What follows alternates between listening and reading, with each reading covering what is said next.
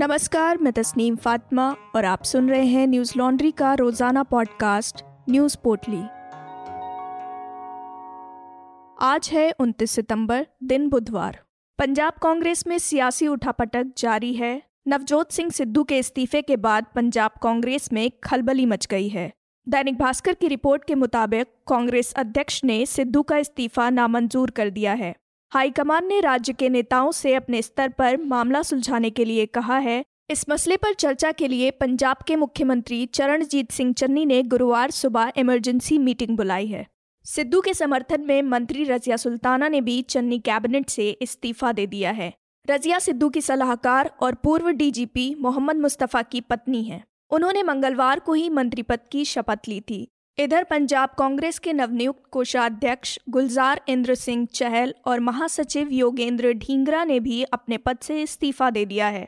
नवजोत सिंह सिद्धू ने बुधवार को ट्वीट कर कहा कि वे अपने सिद्धांतों से समझौता नहीं करेंगे, भले ही किसी पद का त्याग करना पड़े।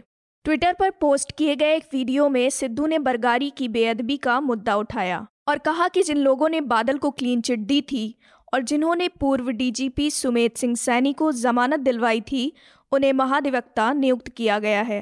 गौरतलब है कि सोमवार को कांग्रेस सरकार ने वरिष्ठ अधिवक्ता एपीएस देवल को अपना महाधिवक्ता नियुक्त किया, जिसके चलते सरकार विपक्ष के भी निशाने पर आ गई, क्योंकि देवल प्रदर्शनकारियों पर पुलिस फायरिंग और बरगारी की बेअदबी की घटनाओं के दौरान पूर्व डीजीपी सुमेध सिंह सैनी के वकील थे। सिद्धू के इस्तीफे से उत्पन्न पार्टी के संकट को सुलझाने के लिए पार्टी महासचिव प्रभारी हरीश रावत और हरीश चौधरी पहले ही चंडीगढ़ पहुंच चुके हैं। सिद्धू भी चंडीगढ़ के लिए रवाना हो गए हैं। इस बीच चरणजीत सिंह चन्नी ने कैबिनेट की आपात बैठक बुलाई। हालांकि सिद्धू के समर्थन में कल इस्तीफा देने वाली कैबिनेट मंत्री रजिया सुल्ताना बैठक में शामिल नहीं हुई। चक्रवाती तूफान गुलाब के प्रभाव से महाराष्ट्र में लगातार 2 दिन से भारी बारिश हो रही है। तेज बारिश ने राज्य के कई ग्रामीण इलाकों में बाढ़ की समस्या पैदा कर दी है।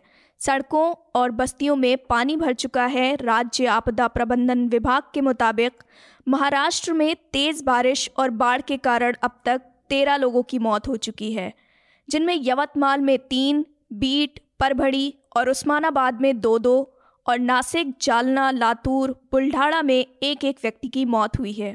इसके अलावा 4 अन्य लोग घायल भी हुए हैं। वहीं बाढ़ की वजह से अब तक 200 से अधिक जानवर बह गए या उनकी मौत हो चुकी है। मौसम विभाग ने अभी और बारिश की चेतावनी दी है। बारिश के खतरे को देखते हुए उस्मानाबाद और लातूर में एनडीआरएफ की एक टीम तैनात कर दी गई है। लातूर और उस्मानाबाद में वायुसेना का एक हेलीकॉप्टर बचाव कार्य के लिए भेजा गया है। साथ ही जलगांव में भी एसडीआरएफ की एक टीम तैनात की गई है। मौसम विभाग ने राज्य के कई जिलों में बारिश का अलर्ट जारी किया है। पालघर, ठाणे, मुंबई, नासिक, अहमदनगर, नंदुरबार और धुले में मध्यम स्तर की बारिश होने की आशंका जताई है। चक्रवाती तूफान गुलाब के प्रभाव को देखते हुए मौसम विभाग ने तेलंगाना के 14 जिलों के लिए रेड अलर्ट जारी किया है। वहीं आंध्र प्रदेश में चक्रवाती तूफान गुलाब के कारण 1.56 लाख एकड़ से अधिक की फसलें बर्बाद हो गईं और बारिश की वजह से अलग अलग हादसों में 6 लोगों की जान चली गई। इस तूफान का कहर अभी थमा भी नहीं है कि एक नए तूफान शाहीन की आशंका ने महाराष्ट्र और गुजरात के लोगों की चिंता बढ़ा दी है। मौसम विभाग के मुताबिक शाहीन तूफान अरब सागर में उठेगा और महाराष्ट्र, गुजरात के समुद्री किनारे वाले इलाकों में असर दिखाएगा। इसे देखते हुए मौसम विभाग ने गुजरात के 20 जिलों में येलो अलर्ट जारी किया है। देश भर में पिछले 24 घंटे में कोरोना के 18,870 नए मामले सामने आए, जबकि 378 लोगों की मौत हो गई। ये आंकड़े मंगलवार के आंकड़ों से ज्यादा हैं। हालांकि इस दौरान 28,178 लोग ठीक हुए हैं। बता दें कि कोरोना के सक्रिय मामलों की संख्या घटकर 2,82,520 हो गई है। स्वास्थ्य मंत्रालय के आंकड़ों के मुताबिक देश में कोरोना संक्रमण के कुल मामलों की संख्या 3,37,16,451 हो गई है। वहीं अब तक 3,29,86,180 लोग ठीक भी हो चुके हैं।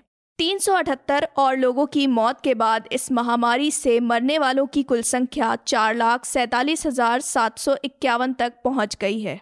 केरल में पिछले 24 घंटों में 11,196 नए मामले दर्ज किए गए, जबकि 149 लोगों की मौत हो गई। गौरतलब है कि केरल वह राज्य है जो कोरोना संक्रमण के मामले में सबसे अधिक प्रभावित राज्यों में से एक रहा है। देश भर से दर्ज हो रहे कुल मामलों का लगभग 60% हिस्सा केरल से सामने आ रहा है।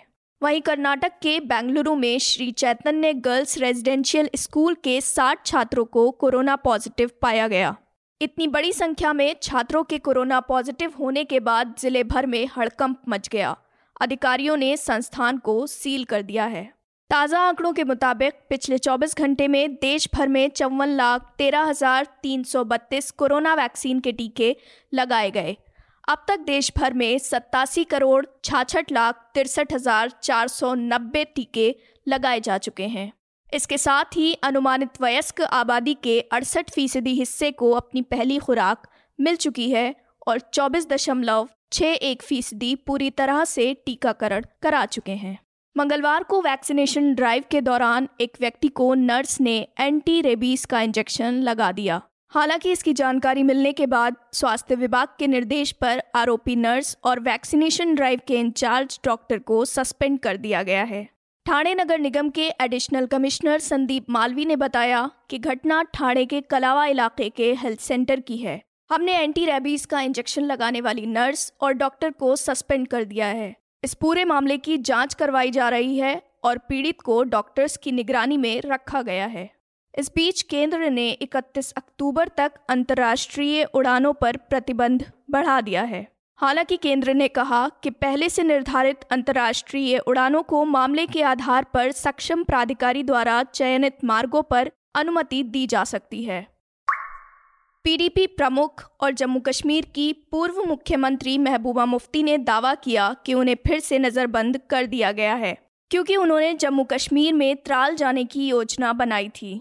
मुफ्ती ने ट्वीट किया कि सेना द्वारा कथित रूप से लूटे गए त्राल के गांव में जाने का प्रयास करने के लिए आज फिर से मुझे घर में बंद कर दिया गया।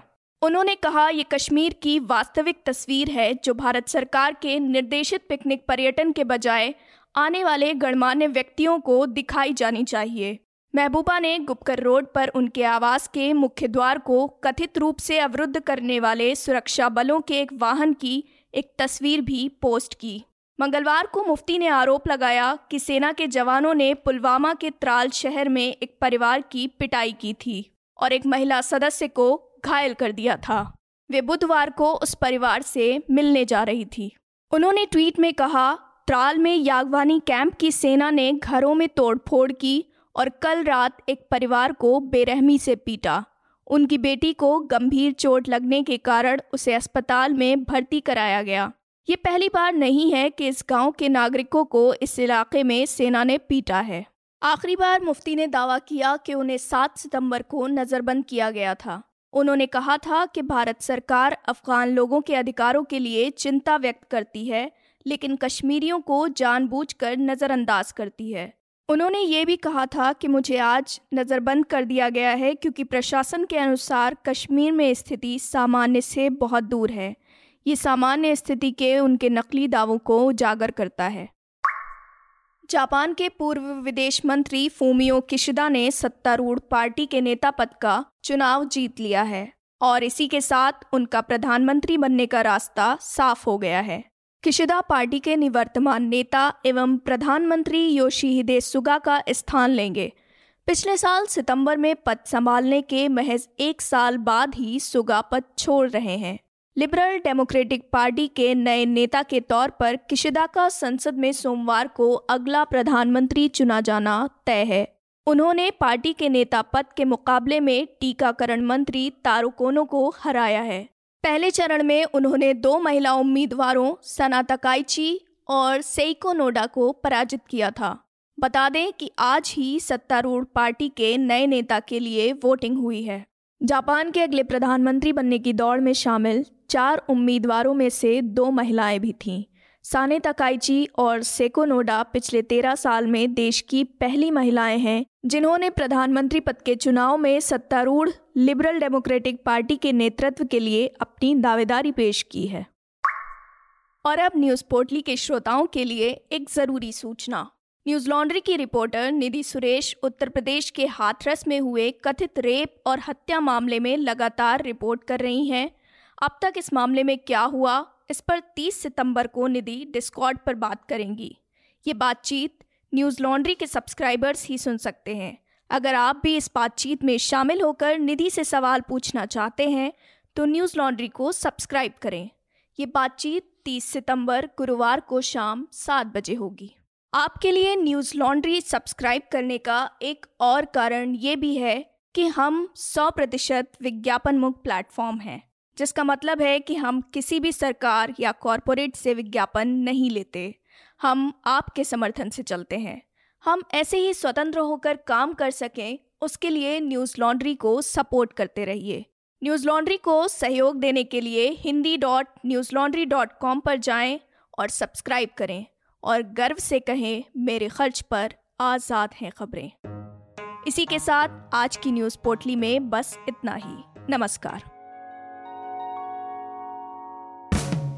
न्यूज़ लॉन्ड्री के सभी पॉडकास्ट टिचर, आईट्यूज और दूसरे पॉडकास्ट प्लेटफॉर्म पे उपलब्ध हैं। खबरों को विज्ञापन के दबाव से आज़ाद रखें। न्यूज़ लॉन्ड्री को सब्सक्राइब करें।